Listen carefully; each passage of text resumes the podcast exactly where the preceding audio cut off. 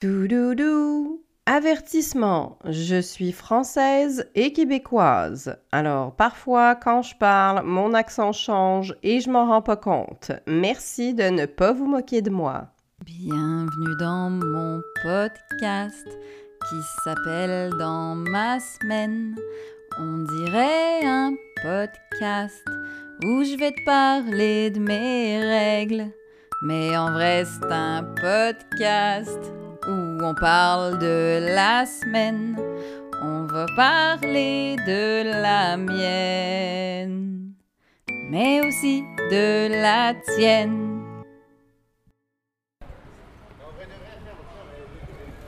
Donc salut tout le monde, c'est Léa Streliski euh, pour un autre épisode de Dans ma semaine. Je vais essayer de faire du sens cette semaine et que mon cœur explose pas trop de joie parce que je suis en direct de Paris en ce moment. Euh, ce podcast est décidément excessivement international. Euh, on se souvient que j'ai déjà enregistré un épisode live from New York, comme disent les Parisiens. Et maintenant, voilà que je sillonne probablement la plus belle ville du monde. Sincèrement, je suis dans la ville lumière. Il y a des gens qui me regardent. À New York, tout le monde s'en foutait que je parle dans la rue avec un micro. À Paris, je pense que peut-être ils sont un peu plus curieux. Euh, et donc je suis à Paris, je vous explique pourquoi. Parce que premièrement, aujourd'hui c'est la fête de mon père. Et pour sa fête, euh, vu que ma petite sœur, qui est une en fait une grande grande sœur, euh, en tout cas une très grande pianiste, peut-être que vous la connaissez, Alexandra Streliski, c'est ma petite sœur qui suit un chemin et un destin depuis qu'elle est toute petite derrière son piano. Et la voilà maintenant qui découvre non, pas qu'il découvre la France, c'est plutôt la France qui la découvre. Donc euh, hier soir, elle était à La Cigale, qui est un super théâtre parisien, et elle faisait ses débuts en France. Et comme euh, on savait évidemment depuis un petit bout de temps qu'elle jouerait ici, mon père a décidé de m'amener avec lui pour voir ma sœur à Paris. Donc déjà, une fois qu'on a dit ça, euh, ça c'est déjà un niveau de joie que mon cœur a du mal à supporter parce qu'il faut se mettre euh, à ma place. Moi, je suis moitié française, comme vous savez, comme vous entendez peut-être, parce que là, peut-être que mon accent a changé, parce que ça fait quelques jours que je suis dans la capitale française. Euh, euh, comme donc, c'est ça, je suis moitié française, donc j'ai habité à Paris quand j'étais petite. Et comme accessoirement j'ai eu trois enfants un après l'autre dans les dernières années, je suis pas revenue en France parce que je sais pas si vous avez déjà regardé le prix d'un billet d'avion. Mais moi, juste pour voyager, euh, pour asseoir toute ma famille dans l'avion, déjà ça coûte euh, environ 5000 dollars. 5000 dollars, t'as rien fait encore, hein, t'as juste mangé des cacahuètes dans l'avion. Donc, euh, on vient pas chaque année. Tout pour vous dire qu'on vient pas chaque année parce que vous le savez, voyager en famille, ça coûte excessivement cher. Donc ça faisait 11 ans que j'avais pas foulé le, le sol français. Ce qui fait que déjà à la base, mon niveau d'excitation était immense. Euh, je vous dirais en plus, il y a un peu de bruit parce que je suis pas la seule qui se promène dans Paris.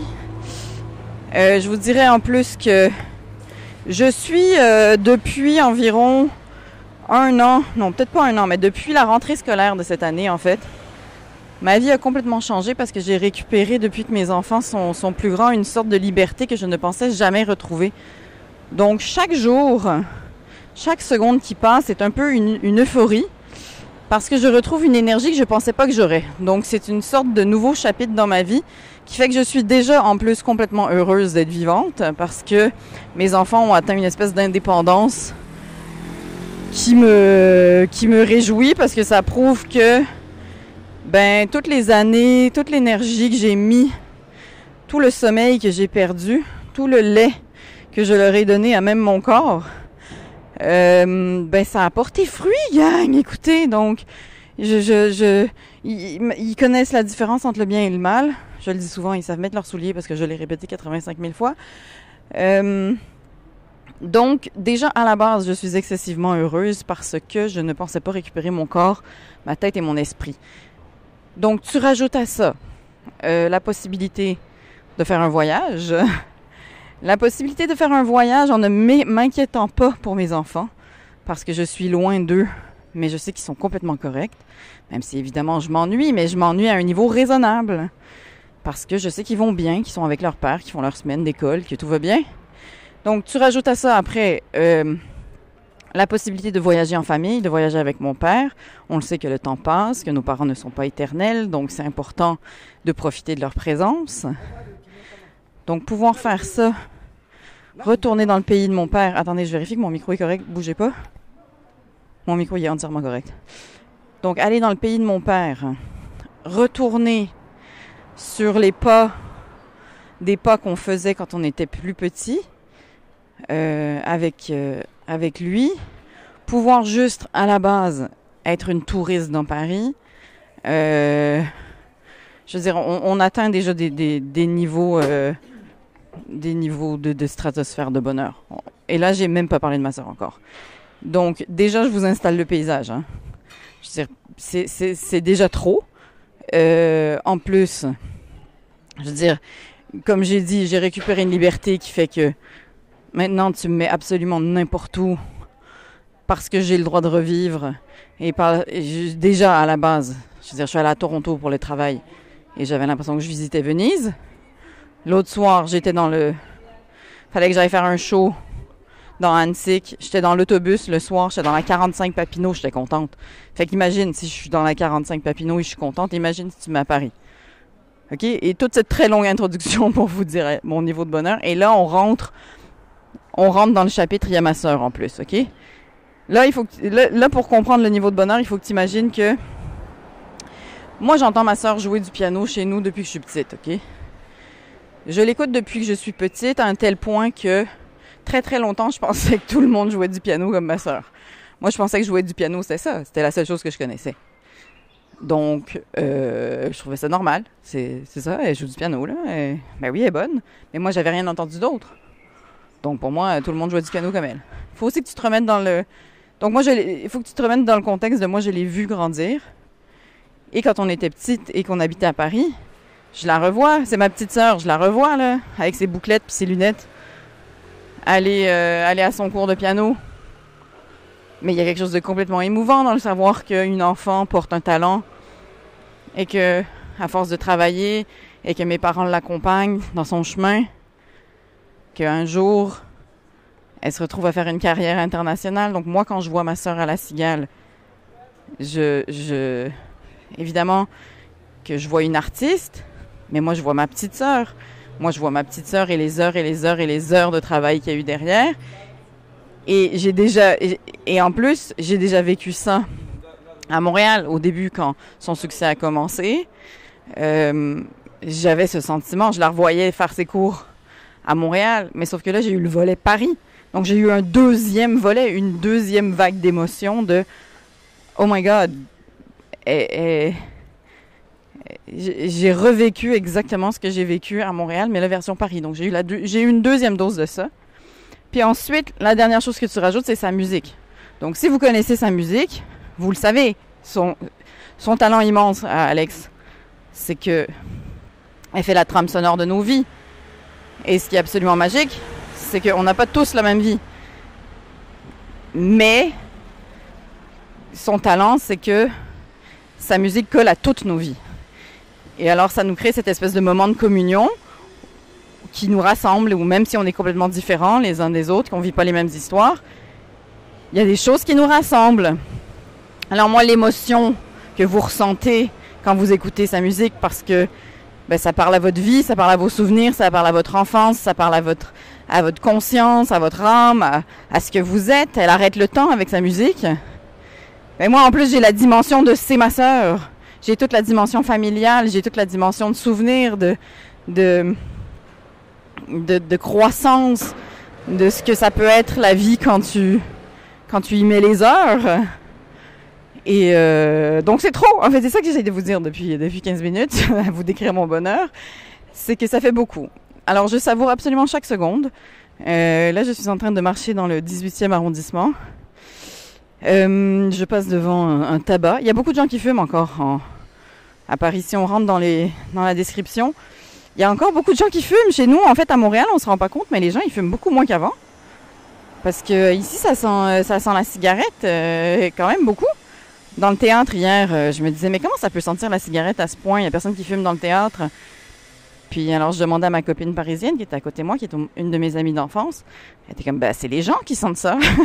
c'est les gens qui sentent la cigarette. Mais en fait aussi, c'est pas que ça, c'est que les gens ils fument devant le théâtre et après ça rentre dans le théâtre. Donc on a, ils ont encore le droit de fumer euh, sur les terrasses. Il me semble qu'à Montréal, nous, on n'a pas le droit de fumer sur les terrasses.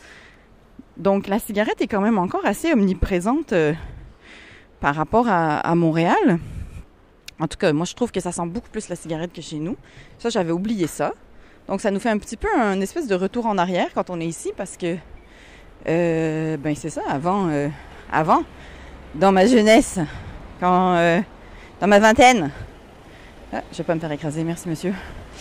Euh, dans ma vingtaine, euh, vous vous souvenez, c'était quoi sortir dans un bar, puis revenir à 3 heures du matin complètement sous, mais te dire il faut que je me lave parce que je, je, pourrais pas, je vais, mes draps vont attraper le cancer, il faut que j'aille me laver. Il faut que je me lave les cheveux parce que c'est pas possible, ils vont tomber pendant la nuit tellement ils sentent la cigarette. Donc c'est un peu encore ça.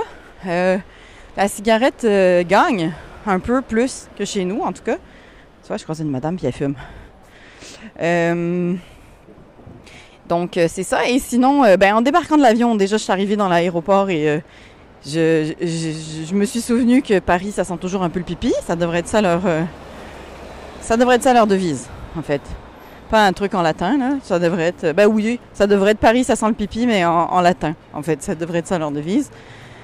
ça sent toujours un peu le pipi, je, je sais pas, c'est cette espèce d'odeur omniprésente, pas partout, mais, mais un peu. Et en débarquant de l'avion déjà, donc euh, je suis comme euh, je suis comme une enfant. Hein. Aussi quand on est avec nos parents, on redevient un peu enfant. Donc je suis comme une enfant. Je saute partout. Je, même avec le décalage horaire, euh, même complètement crevé. Première chose qu'on a faite, je veux dire, on a débarqué dans le petit Airbnb qu'on a. Et après, je voulais aller à la Tour Eiffel déjà. Et ça, moi, j'ai aucune gêne. Hein. Je fais que les trucs de touristes. Je trouve ça extraordinaire faire les gros, gros trucs de touristes. À New York, c'était pareil. À New York, on fait Times Square et la Statue de la Liberté, tous les trucs de, touristes. À Paris, c'est euh, Allô, j'aimerais savoir la, Tour Eiffel, euh, l'Arc de Triomphe, les Champs-Élysées, Notre-Dame, la Seine. euh, fait qu'on fait que les gros trucs de touristes. On est allé à Montmartre. À Montmartre, c'était un peu trop. J'avoue que en haut, proche du Sacré-Cœur, c'est rendu intense. Si vous y allez, bon, évidemment, again, plus belle ville du monde, allez-y. Hein. Je veux dire, faites les gros trucs de touristes quand même. Je suis en train de me, je suis en train de me transformer en guide touristique pendant que je parle. Donc, allez voir le Sacré-Cœur. Mais j'avoue que Montmartre euh, s'est rendu comme trop. Ben, en fait, ils l'ont déparisé. ça fait plus Paris, ça fait, euh, c'est mangé par les touristes. En haut, c'est, rendu trop là. Puis en plus, le truc vraiment bizarre, c'est aussi l'omniprésence des voitures. Moi, ça, je comprends pas trop. Là. Je veux dire, en haut, à Montmartre, c'est comme dans le Vieux-Montréal. Tu te dis, pourquoi il y a des autos ici? Là? Je veux dire, il y a des autocars qui déversent des groupes scolaires, des ados. Euh, il y en a partout. Écoute, ils marchent dans la rue, là. Il y a juste ça. Puis, dans le milieu de ces troupeaux de touristes et d'ados qui visitent, parce que c'est les vacances scolaires ici, parce que les Français sont toujours un peu en vacances. Euh, donc, il y a toujours des vacances. Euh, il y a toujours quelqu'un en vacances en France. Et donc, comme c'est les vacances en plus, ben, il y a beaucoup, beaucoup de, il y a beaucoup d'enfants et d'ados. Mais là, d'avoir des autos dans le milieu de ça, dans des minuscules rues qui ont été pavées pour quand euh, Van Gogh peignait les vignes de Montmartre, je pense que ça fait aucun sens. Fait que la cigarette et les autos, je préfère à la rigueur la cigarette que les autos, sincèrement. C'est parce que leur ville, en plus, contrairement à nos grosses villes nord-américaines qui ont été juste faites en carré, là, c'est des espèces de quadrillés, puis c'est fait pour les autos. Ben ici, clairement, là, Paris existe. tu sais, Lutèce, il y avait comme moins de chars. Ben, remarque, non, il devait y avoir des chars, mais c'est des chars à chevaux. Euh, des chars romains. Non, je dis n'importe quoi. Je suis rendu dans un album d'Astérix, puis je confonds les noms. Euh, mais oui, donc ça fait pas de sens que leur ville extraordinaire, où il y a le transport en commun est ultra bien fait, là. Je veux dire, c'est ridicule comment leur, leur métro euh, et leur RER, e qui est une espèce de train express qui va aussi en banlieue, tu sais. Je veux dire, on est envieux, là. Nous, ça n'a pas de sens comment on n'est pas bon. Je le dis tout le temps, ce podcast pourrait s'appeler On n'est pas bon en transport en commun. Euh, je, suis toujours en train de le répéter, mais c'est clair que quand tu vas dans des grandes villes, t'es comme ouch, tout me fait mal. Tout me fait mal parce qu'ici tout est bien fait. Moi, ça coûte 12,50$ juste aller à Laval. Eux, ils peuvent faire comme le tour du monde pour genre un euro. Ah! Mais euh, donc c'est sûr que c'est ça. À Montmartre, Sacré-Cœur, trop, trop de touristes puis des autos. Mais on s'en fout, hein, sincèrement. À chaque seconde, j'étais quand même complètement contente. En plus, quand il y a des touristes partout, il y a plein de langues en même temps. Ça aussi, ça me fait triper. Parce que euh, moi, moi, écouter des Italiens, sincèrement, moi, des touristes italiens, je peux les suivre. Leurs enfants, t'as-tu déjà entendu des enfants parler italien? Tu veux juste les écouter toute la journée. Ça en plus, moi, je comprends l'italien parce que je l'ai fait, je l'ai étudié très longtemps parce qu'à l'école française, on t'impose une troisième langue. Et j'avais fait italien, donc j'ai fait de l'italien pendant dix ans. Donc probablement que si tu me pitches en Italie, à un moment donné, je me remets à le parler, mais c'est surtout que je le comprends. Faut que je me concentre, là. Mais alors, je pourrais suivre des petits Italiens qui racontent absolument la même affaire que des enfants français ou québécois. Mais en italien, c'est une chanson, écoute. Leur, leur langue, c'est une chanson, mais leurs intonations, ça n'a pas de sens comme c'est beau. Donc ça, c'est ce que j'aime aussi de croiser plein de touristes. Euh, sinon, évidemment, tu faire tous les clichés, là. Tu sais, faire tous les clichés d'une ville. Moi, je... Tu sais, t'asseoir, tu sais, les Parisiens, comment ils mettent leurs leur chaises en terrasse, là, ils mettent pas une vis-à-vis l'autre, ils les mettent côte à côte parce qu'ils savent qu'ils sont dans la plus belle ville du monde, fait que tout le monde veut regarder ce qui se passe dans la rue. Donc, juste s'asseoir côte à côte avec mon père, qui a aujourd'hui 77 ou 78, je ne sais pas. Qui est né en 46, comme si ça m'aidait, va voir, je calcule. Euh, donc, il doit avoir 77. Euh, je pense. donc, tu sais, t'asseoir à côté de ton papa à Paris, puis juste prendre un café et un croissant en regardant le 18e arrondissement, là. Puis tu sais, ah oui, puis l'autre degré de, de joie que j'ai oublié de rajouter, c'est qu'on a vécu une pandémie, gang. Hein? On a vécu une pandémie, euh, ça faisait peur, on était enfermés, on a perdu énormément de tout ce qu'on aime dans la vie pendant la pandémie. On a perdu les contacts sociaux, on a perdu les spectacles. Euh, attendez, là, je suis en train de rentrer dans une espèce de petite ruelle parisienne. J'aimerais que vous la voyiez. Un char passe pas dedans, tellement c'est petit. Puis il y a des arbres, puis il y a des vieilles fenêtres. Elle est pavée, évidemment. Donc, euh, c'est ça. Puis en plus, il y a le calme qui m'envoûte. Euh, mais pour revenir à la pandémie, c'est ça, on avait perdu... Euh, ben, on avait perdu l'âme de la vie. On, était, avait perdu notre joie. Plus de contacts sociaux, plus de spectacles, plus de restos, plus de voyages plus de famille, qu'on voyait, on ne pouvait plus voir nos amis, notre famille. Je veux dire, on a vécu ça, ça fait pas longtemps, c'est dans notre corps. Donc c'est sûr que là, tu sais, cette espèce de renaissance qu'on vit quand on peut refaire toutes ces choses, même si on, a un peu oublié, parce qu'on est obligé de survivre comme ça en oubliant, euh, c'est pas loin. Puis ça nous a transformés. Puis maintenant, quand tu peux revivre tout ce que tu ne pouvais pas vivre il n'y a, pas si longtemps, tout ce qu'on avait perdu, c'est sûr que ça rajoute aussi un vernis d'euphorie à tout. Quoi. Euh, et ça a aussi transformé la ville, je trouve, ici. Ça a transformé Paris. Euh, ce qu'eux, ils disent le COVID, nous, on dit la COVID, mais c'est ce que m'expliquaient mes, amis parisiens puis mes cousins parisiens. Parce que je trouvais, c'était une constatation qu'on avait fait euh, avec mon père et avec ma soeur, je trouve que tout le monde est rendu gentil je veux dire, je suis à Paris, d'habitude, moi, je m'attendais à manger des claques. Je m'attendais à me faire dire euh, qu'il ne rentre pas la monnaie et que non, vous pouvez pas avoir un verre d'eau et que qu'est-ce que vous voulez? Tu sais, tu es toujours un peu en train de les déranger, quoi. Je veux dire, même si nous, on arrive là en nord-américain, quand tu le sais pas, là, nous, en, Amérique du Nord, euh, le client est roi. On est, on est au cœur du capitalisme. On est les voisins des Américains qui ont, genre, inventé le capitalisme. Je sais, ils l'ont pas inventé, là, écrivez-moi pas. Euh, mais quand même, c'est les rois. On va dire c'est les rois du capitalisme. tu sais. Fait que le client est roi, euh, le service, euh, le pourboire est, pas inclus. Euh, tu sais. Fait que ça, mine tout notre rapport au service. On le sait que c'est nous qui avons le gros bout du bâton tu sais, quand tu es client. Mais tu arrives à Paris, c'est pas pareil. Ils en ont rien à chier de ta gueule. Il y a un million de personnes, il y a 12 millions de personnes dans la ville. Si c'est pas toi qui serves, ils vont servir quelqu'un d'autre. Et, et c'est dans la culture aussi. C'est dans la culture avant. En tout cas, c'était. C'était. Je sais pas, c'est. Je critique donc je suis. Je râle donc je suis. Je chiale donc je suis. Tu il y avait beaucoup ça, là. Ils ont quand même une réputation de merde, les Parisiens, on va se le dire, là, tu sais. Ma soeur, hier sur scène, en, en arrivant, euh, elle a dit qu'elle arrivait de Berlin, puis que jouer devant. que quelques jours avant, elle avait joué devant 3000 Québécois, ultra content de la voir.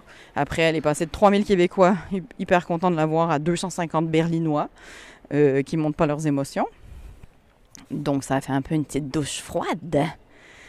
Et, euh, et ensuite, elle est arrivée devant les Parisiens. Donc, elle leur a dit, ben, moi, je sais que vous avez une sale réputation, mais moi, je vous fais confiance, on va passer un bon moment. et en fait, euh, et en fait, c'est pas vrai. euh, Il y a quelque chose qui a changé. Et on était, euh, je sais pas, tout le monde était gentil tout d'un coup dans le service. Alors, je me suis dit, ok, peut-être que c'est parce que ça fait 11 ans que je suis pas venue. Peut-être que c'est parce que c'est les vacances scolaires, donc tout le monde est détendu. Peut-être qu'en fait, on parle pas vraiment des Parisiens, vu que c'est les vacances. Peut-être qu'ils sont tous partis, puis que c'est tous des gens qui viennent de la province, qui sont ici. Mais non, en parlant avec, euh, avec mes cousins puis mes amis, ils nous ont dit que c'est le COVID. C'est le COVID qui a tout changé. Parce que euh, ben, pendant la pandémie, tous les restos étaient fermés. Puis là, ça, a fait mal, tu sais. Ça a fait vraiment mal. Donc, tout d'un coup, en tout cas, selon eux, ça leur a foutu une claque. Une claque d'humilité. Puis c'est aussi qu'il y a une pénurie de main-d'œuvre. Donc, ceux qui travaillent, ça leur tente de travailler pour de vrai, tu sais. Ils sont là pour vrai. Puis en plus, j'imagine qu'ils demandent des meilleures conditions. En tout cas, ça a changé l'espèce de paysage de service. C'est assez impressionnant. Je, je leur ai dit, mais je vais revenir au Québec puis je vais répondre la bonne nouvelle que vous êtes rendus gentils, les amis. Parce que nous, on était gentils tout le long. C'est ça notre slogan de la Nouvelle-France. On est gentils puis pas vous. puis, euh, et mais non, je sais pas. On dirait que dans les magasins, dans les, dans les restaurants, on a parlé beaucoup avec les, avec les serveurs, avec, euh, sont, je sais pas, sont tous contents. Alors je sais pas si c'est vraiment ça. C'est la pandémie qui les a transformés. D'ailleurs, on parlait avec un serveur. Petite anecdote. On parlait avec un serveur qui, euh, qui nous disait euh, parce que quand, quand, quand il t'amène l'addition, quand tu dis merci à un Français, alors il t'amène l'addition, tu dis merci, eux ils répondent c'est moi. Ce qui pour nous est bizarre quand même. Quelqu'un qui te répond c'est moi, euh, comme oui je vois que c'est toi, je, je sais que c'est toi qui m'as amené l'addition, c'est toi, bravo. D'accord, enchanté, c'est toi. Euh, et en fait, les Français ils disent c'est moi parce que la vraie phrase c'est c'est moi qui vous remercie, mais maintenant c'est rendu juste c'est moi. Alors ça, je lui disais comment je trouvais ça drôle que les Français ils disent c'est moi. Nous on dit bienvenue, tu sais, merci, bienvenue. Et toi tu dis merci, ils disent c'est moi. Donc on parlait de ça avec le serveur qui était très gentil parce que Paris is new, euh, Paris is now nice. Is gentil, Paris is gentil. Ça aussi, ça pourrait être leur slogan parce qu'ils aiment bien l'anglais. Paris sans le pipi, and is gentil. Maintenant, c'est ça la, la nouvelle ère de Paris. Et euh, donc, le serveur, on parlait un peu de, c'est ça, tous les différents accents de la francophonie, les mots, machin. Et lui, il nous dit euh, Ah oui, comme vous, les Québécois, vous dites. Non, il n'a pas dit Québécois, il a dit Canadiens. Vous, les Canadiens, parce que le mémo est passé, mais pas complètement. Donc, vous, les Canadiens, euh, vous dites euh, c'est carré. Et ma soeur et moi, on se regardait comme euh, c'est carré. Oui, oui, vous dites c'est carré. Vous dites c'est carré, vous, quand on vous, vous amène l'addition. Et il était convaincu, hein. Il était pas juste convaincu, il nous, il essayait de nous convaincre. Et nous, on était comme, ben non, je pense que vraiment, j'ai jamais entendu ça de toute ma vie. Euh, puis là, je me disais, ben, je sais pas, peut-être qu'écoute, il y a des gens qui viennent de régions du Québec que je sais pas, que je sais pas, j'ai pas, j'ai jamais, je sais pas, peut-être qu'en Gaspésie ou à Rimouski ou à Rivière-du-Loup, ou peut-être qu'ils ont des expressions que je connais pas, puis qu'ils disent c'est carré, mais j'avais jamais entendu ça. Puis là, quand même, tu sais, les Français étant quand même encore des Français, ils t'obstinent, tu sais, ils t'obstinent sur ton propre pays. Comme la fois où mon chum à Paris s'était fait obstiner que Montréal, c'est pas une île, ça c'est une autre histoire. La fille était, était comme, non, non, mais Montréal, c'est pas une île, hein. Si, si, c'est pas une île. Je veux dire, c'est peut-être une presqu'île, mais c'est pas une île. Donc, un Français qui sait pas, il t'obstine. Euh, fait que là, nous, on essayait gentiment de lui dire comme non, mais peut-être que c'était pas des Québécois à qui t'a parlé. Il lui disait, ah bah si, si, hein, ils avaient un accent à couper au couteau, euh, c'était des Canadiens. Et à un moment donné, j'ai allumé que lui, il pensait qu'on disait c'est, carré, mais en fait, on dit c'est correct. J'ai comme, ah non, on dit pas c'est carré, on dit c'est correct. C'est correct. Oui, c'est beau, c'est correct, comme c'est complet. L'addition, c'est complet, c'est correct. Donc, euh, on a pu le corriger. On a gagné au final. On a pu, euh, on a pu revenir, puis euh, même si c'est l'empire colonial, la petite colonie a pu dire comme d'autres, on dit pas c'est carré. On dit c'est correct. Puis j'arrive à voir comment rapidement correct ça peut faire comme un carré. C'est loin quand même. C'est comme quand ils pensent qu'on dit. T'as déjà entendu des Français qui viennent d'arriver au Québec? Tu sais, quand tu dis c'est 20 pièces eux là, quand ils essayent de répéter ça, une fois qu'ils sont un peu intégrés, puis qu'ils utilisent de nos mots, ils disent c'est 20 pièces. Parce que eux, quand on dit pièce, eux, ils pensent qu'on dit pièce, mais qu'on ne sait pas parler. On ne sait pas parler, alors nous, comment on prononce pièce? C'est des pièces. Comme une pièce de théâtre. sais, comme si on disait une pièce de théâtre. Je suis allée au théâtre, c'était vraiment une bonne pièce. Mais en fait, c'est des piastres. C'est des piastres, monsieur. On sait parler. C'est juste la manière de, prononcer piastre. Mais pièce, on dit pièce comme vous. Fait que voilà, faudrait que je les éduque, mais j'ai pas rien que ça à faire. Donc euh, voilà, un voyage euh, complètement extraordinaire euh, qui voilà qui se continue encore un petit peu. Puis après, je vais aboutir en Belgique. À la fin de ce voyage, mon excuse aussi, c'est que je me suis dit, ben, vu que je suis ici en Europe, peut-être qu'on va aller voir si certaines de mes blagues fonctionnent sur nos compatriotes euh, français et belges. Donc, je vais aboutir à Bruxelles euh, à la fin de la semaine, aller tester une coupe de blagues, voir ce qui fait rire des Belges, avec mon amie Fanny Ruet qui m'invite, qui est une humoriste française et québécoise, belge en fait, mais qui euh, œuvre aussi à Paris. et qui m'invite. Donc, je vais aboutir là à la fin de la semaine.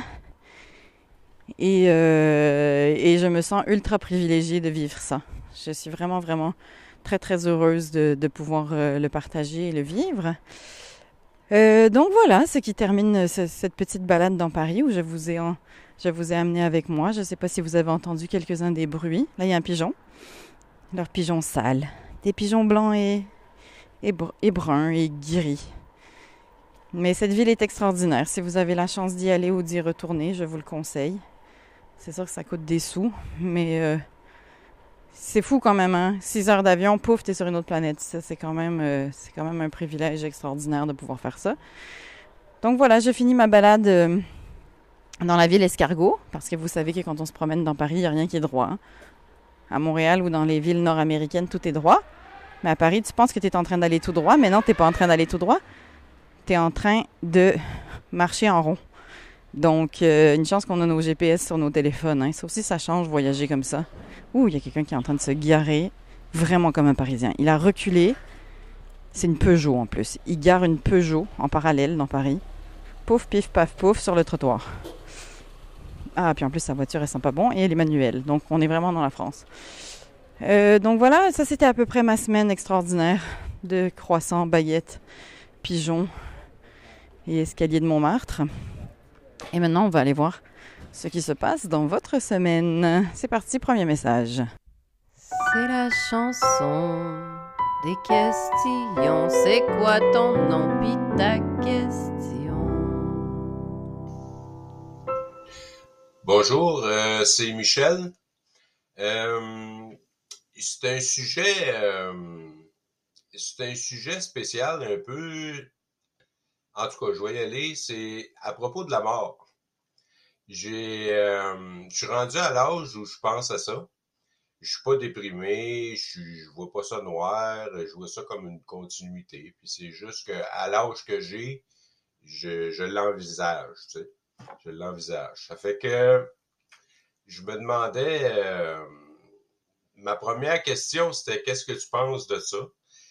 étant donné que tu as eu un décès dans ta famille, tu as dû réfléchir à ça un peu dernièrement.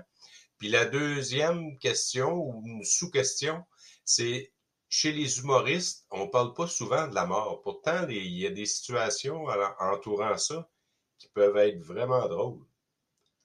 J'ai des souvenirs de, blagues comme ça, mais un numéro euh, qui parlerait juste de ça, j'ai pas de souvenir de ça.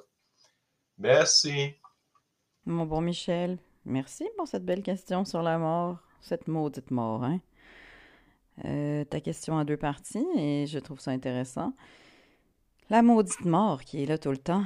Hein, on peut pas avoir le noir sans le clair. On peut pas avoir euh, l'ombre sans la lumière. Check moi qui fait des poèmes. Ça y est. Paris euh, m'a mis une écharpe autour du cou et un béret sur la tête. Mais voilà poète tout le monde.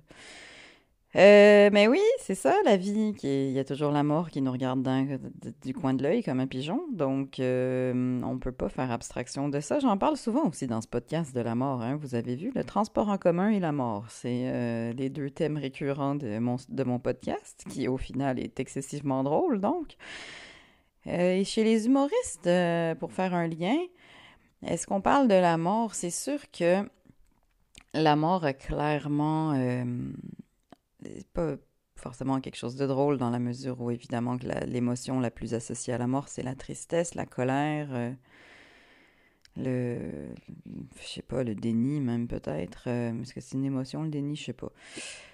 Mais c'est sûr qu'il y a quelque chose de, en fait, le drôle vient souvent de la tension.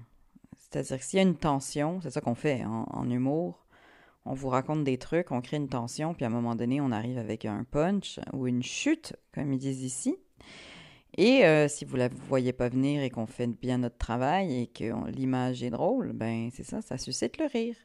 Et dans tout ce qui crée une tension, forcément, euh, il peut y avoir place au rire. Et moi qui, justement, comme tu l'as dit, Michel, moi qui ai perdu ma grand-mère dernièrement, euh, mais qui ai donc assisté à tout le ben, tout le traditionnel, toutes les cérémonies, tout, tout, ce qui vient avec la mort, donc un enterrement, euh, aller au salon funéraire, voir ta famille, pleurer avec ta famille, aller à l'église, assister à une messe, euh, avoir un repas en famille après, où est-ce que tout le monde est quand même content de se voir, même si on est tous tristes ensemble.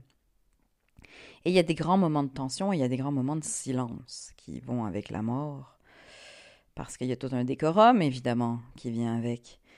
Et, euh, et je pense que c'est pas rare qu'il y ait des fous rires qui viennent. Moi, je sais que quand on était à l'église, alors euh, mon premier fils euh, est très très drôle.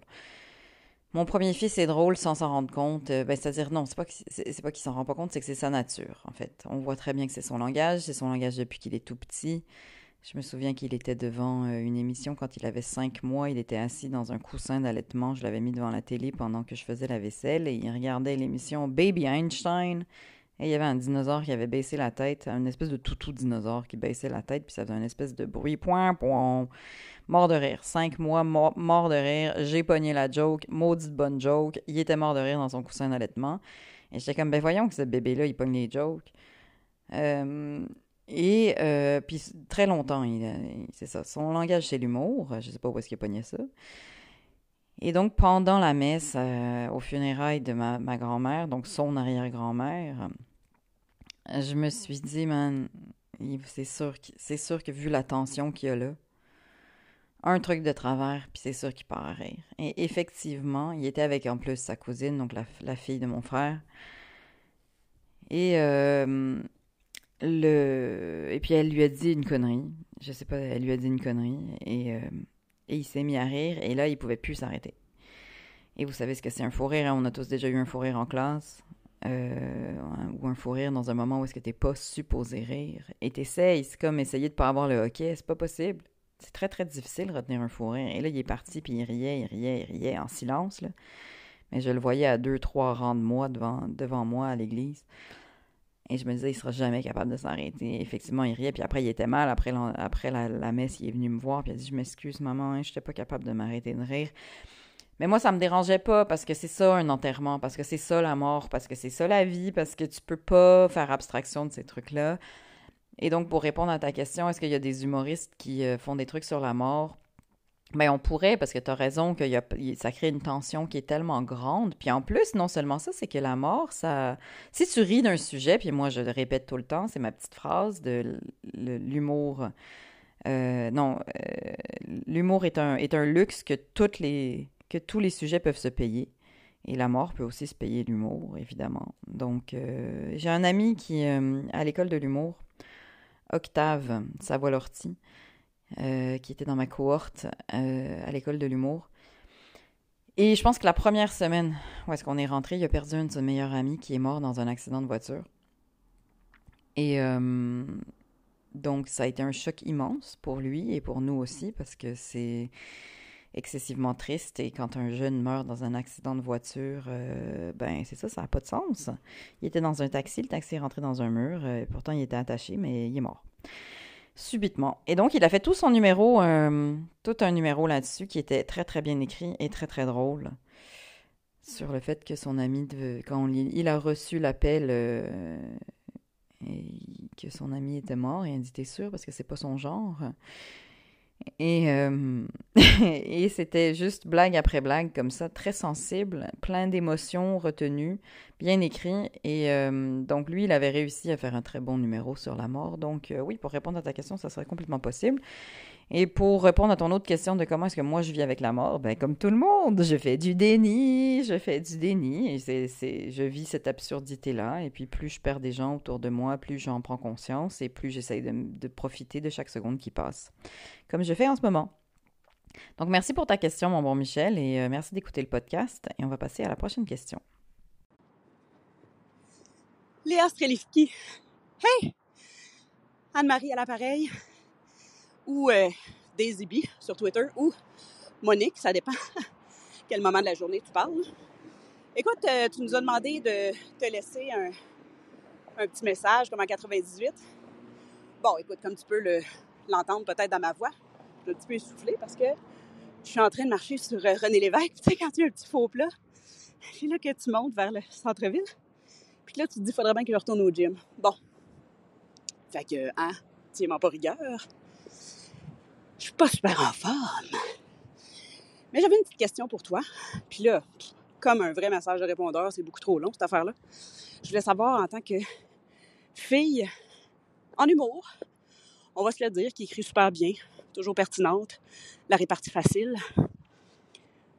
C'est-tu comme, mettons, bien de la pression pour toi d'être toujours la phonée dans la pièce? Tu sais, que les gens s'attendent, mettons, à ce que tu aies de la répartie, à ce que tu aies le petit... Euh, commentaires euh, drôles. Fait que c'est ça. J'ai pas d'autres questions pertinentes. Ça va pas mal être ça. Ça tire à sa fin. Ça fait trois fois que j'enregistre. Puis là, je me dis, celui-là, il est pas pire comme message. Fait que, écoute, je vais sauver ça puis je te l'envoie. J'espère qu'à un moment donné, je vais pouvoir te voir en vrai. Prends soin de toi. Ciao, ciao! J'ai adoré ton message. Euh, j'adore que tu sois sur René Lévesque. J'adore que tu sois essoufflé parce que moi aussi, quand je marche, j'ai l'impression que je suis toujours essoufflé. J'ai adoré ton commentaire sur le gym aussi. Hein? Tu sais, ces moments où est-ce que t'es comme, c'est ça, c'est pas une si grosse côte que ça. Pourquoi je suis essoufflé de même? Euh, ben merci pour, euh, pour ta question. Puis écoute, est-ce que j'ai de la pression d'être pertinente et d'avoir de la répartie en tout temps? ben pas vraiment en fait, parce que parce que ce serait insupportable vivre de même, premièrement, s'il fallait que je pense à ça constamment. Et euh, c'est pas tant ça qui est de la pression. Ce qui est de la pression, évidemment, c'est se développer, c'est remettre 100 fois sur le métier, les blagues, et retourner et voir qu'est-ce qui est drôle, qu'est-ce qui est pas drôle. Ce qui est, ce qui est de la pression, c'est euh, ben, faire le travail, c'est passer les heures qu'il faut pour euh, que quelque chose devienne bon. Ça, c'est plus de pression, puis le faire rentrer dans, mon horaire de maman et de femme qui travaille et euh, essayer que toutes les boîtes euh, rentrent bien dans ma semaine. Ça, c'est plus de pression. Mais quand je suis avec du monde, euh, non, ça me vient naturellement et heureusement, hein, que ça, c'est le bout de, mon talent, j'imagine. Et comme, tu sais, quand tu as, as, un talent ou quand tu as une manière de parler, tu t'en rends pas compte. Hein, c'est comme les accents qui changent. C'est-à-dire que moi, je suis pas si au courant que ça, euh, que je fais ce que tu décris. Alors, merci de me le décrire. Et je sais pas si c'est parce que je fais du déni ou j'essaie de me garder une part d'humilité ou euh, c'est juste que je me connais pas bien dans ce langage-là. Mais je m'en rends pas tant compte euh, de ce que je fais. je, comprends que j'ai de la répartie, puis je le sais que j'ai une manière de voir la vie qui, ben, j'essaye de la voir de manière un peu décalée, puis de, d'exprimer ce que je vois, parce que je vois bien que, ben, il y a des gens qui aiment ça. Ben, j'ai du fun à faire ça, en fait. Moi, j'ai du fun à observer, puis à vous dire ce que j'observe, et tant mieux si on peut tout rire ensemble.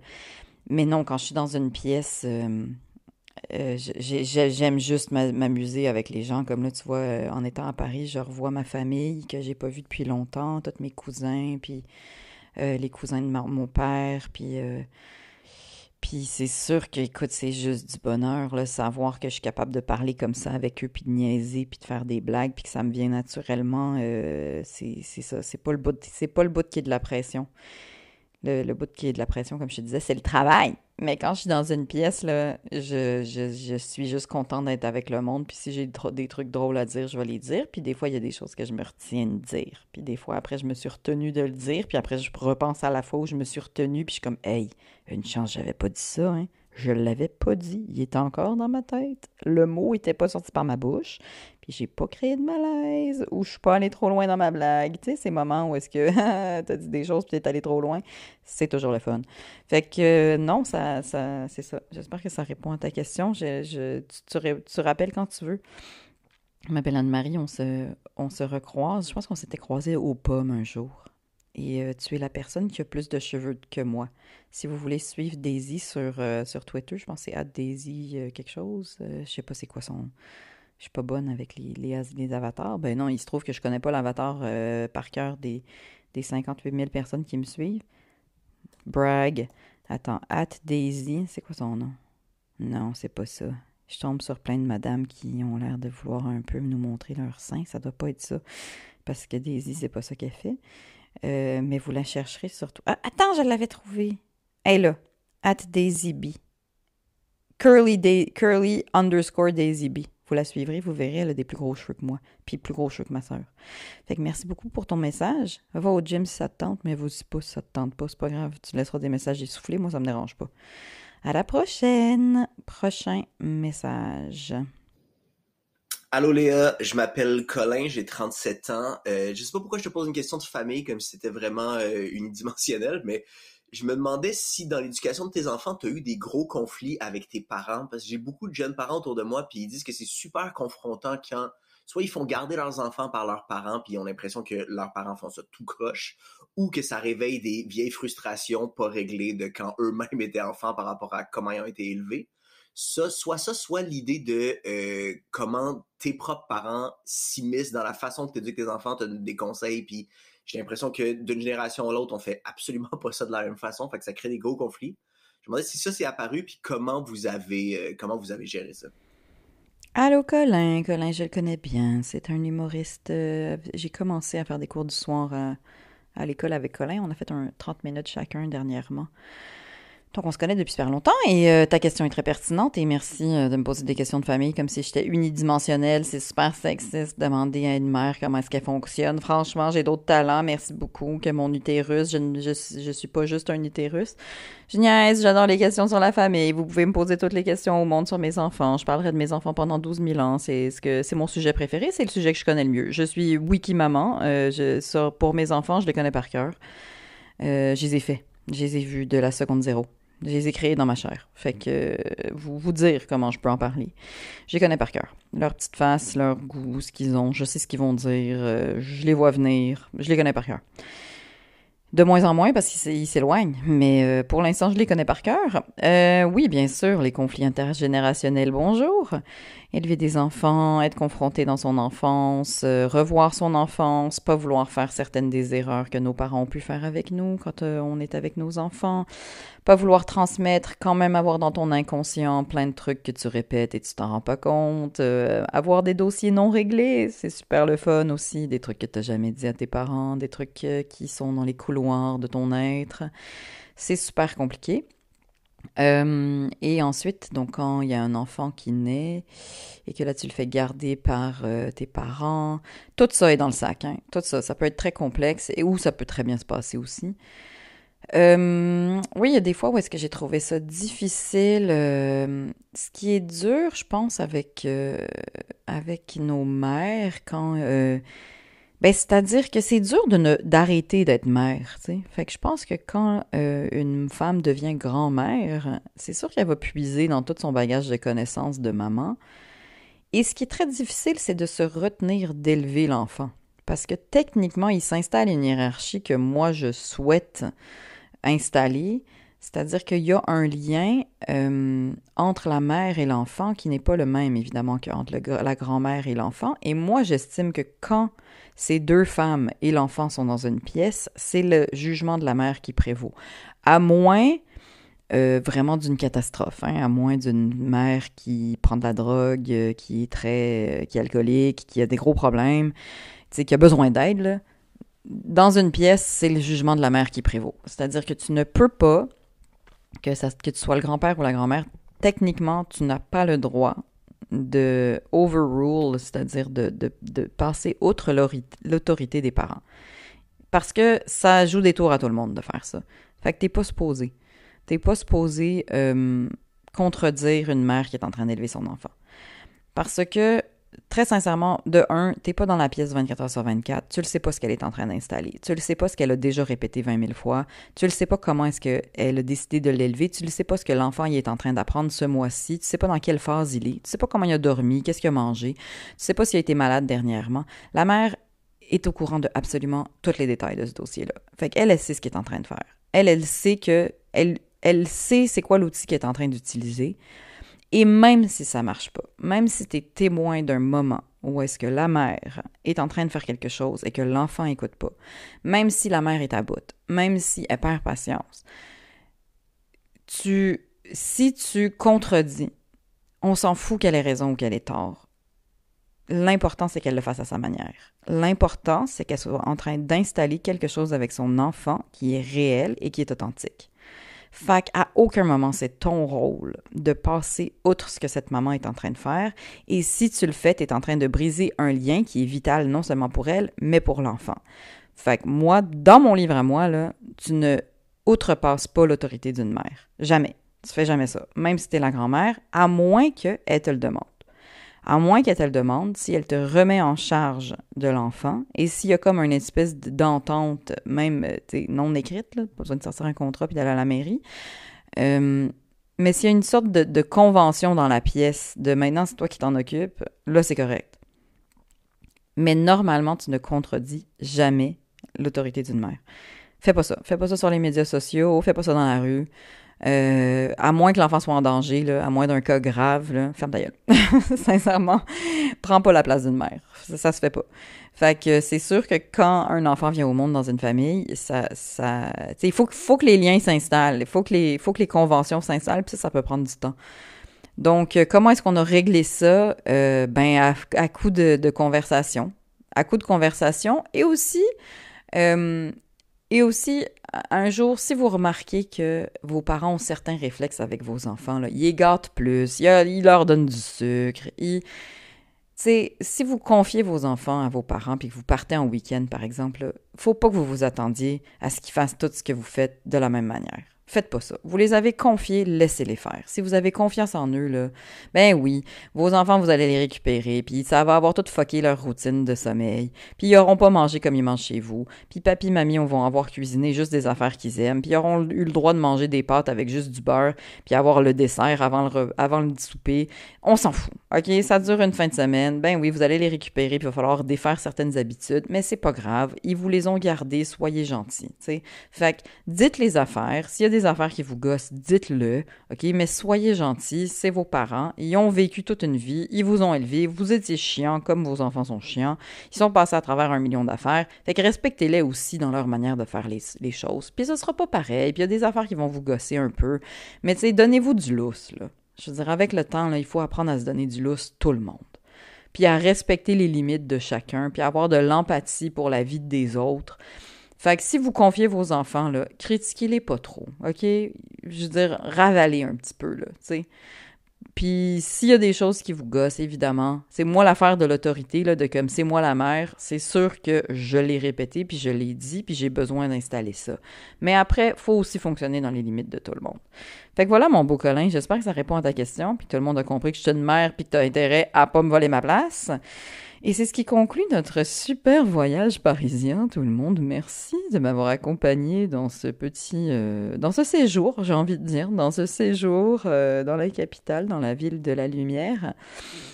C'est pas la ville de la lumière, Focal, c'est la ville des lumières. Euh, et puis, ben, euh, c'est comme ça que je vais conclure euh, ce podcast. Merci tellement de m'avoir accompagné. Merci à ceux qui s'abonnent. Abonnez-vous à mon Patreon. C'est là qui sort tous les jeudis en exclusivité. Merci beaucoup à tous ceux qui, qui s'abonnent et qui encouragent le podcast et qui continuent à faire partie de ma petite communauté, de ma secte, ma secte d'amour, comme j'ai envie de l'appeler.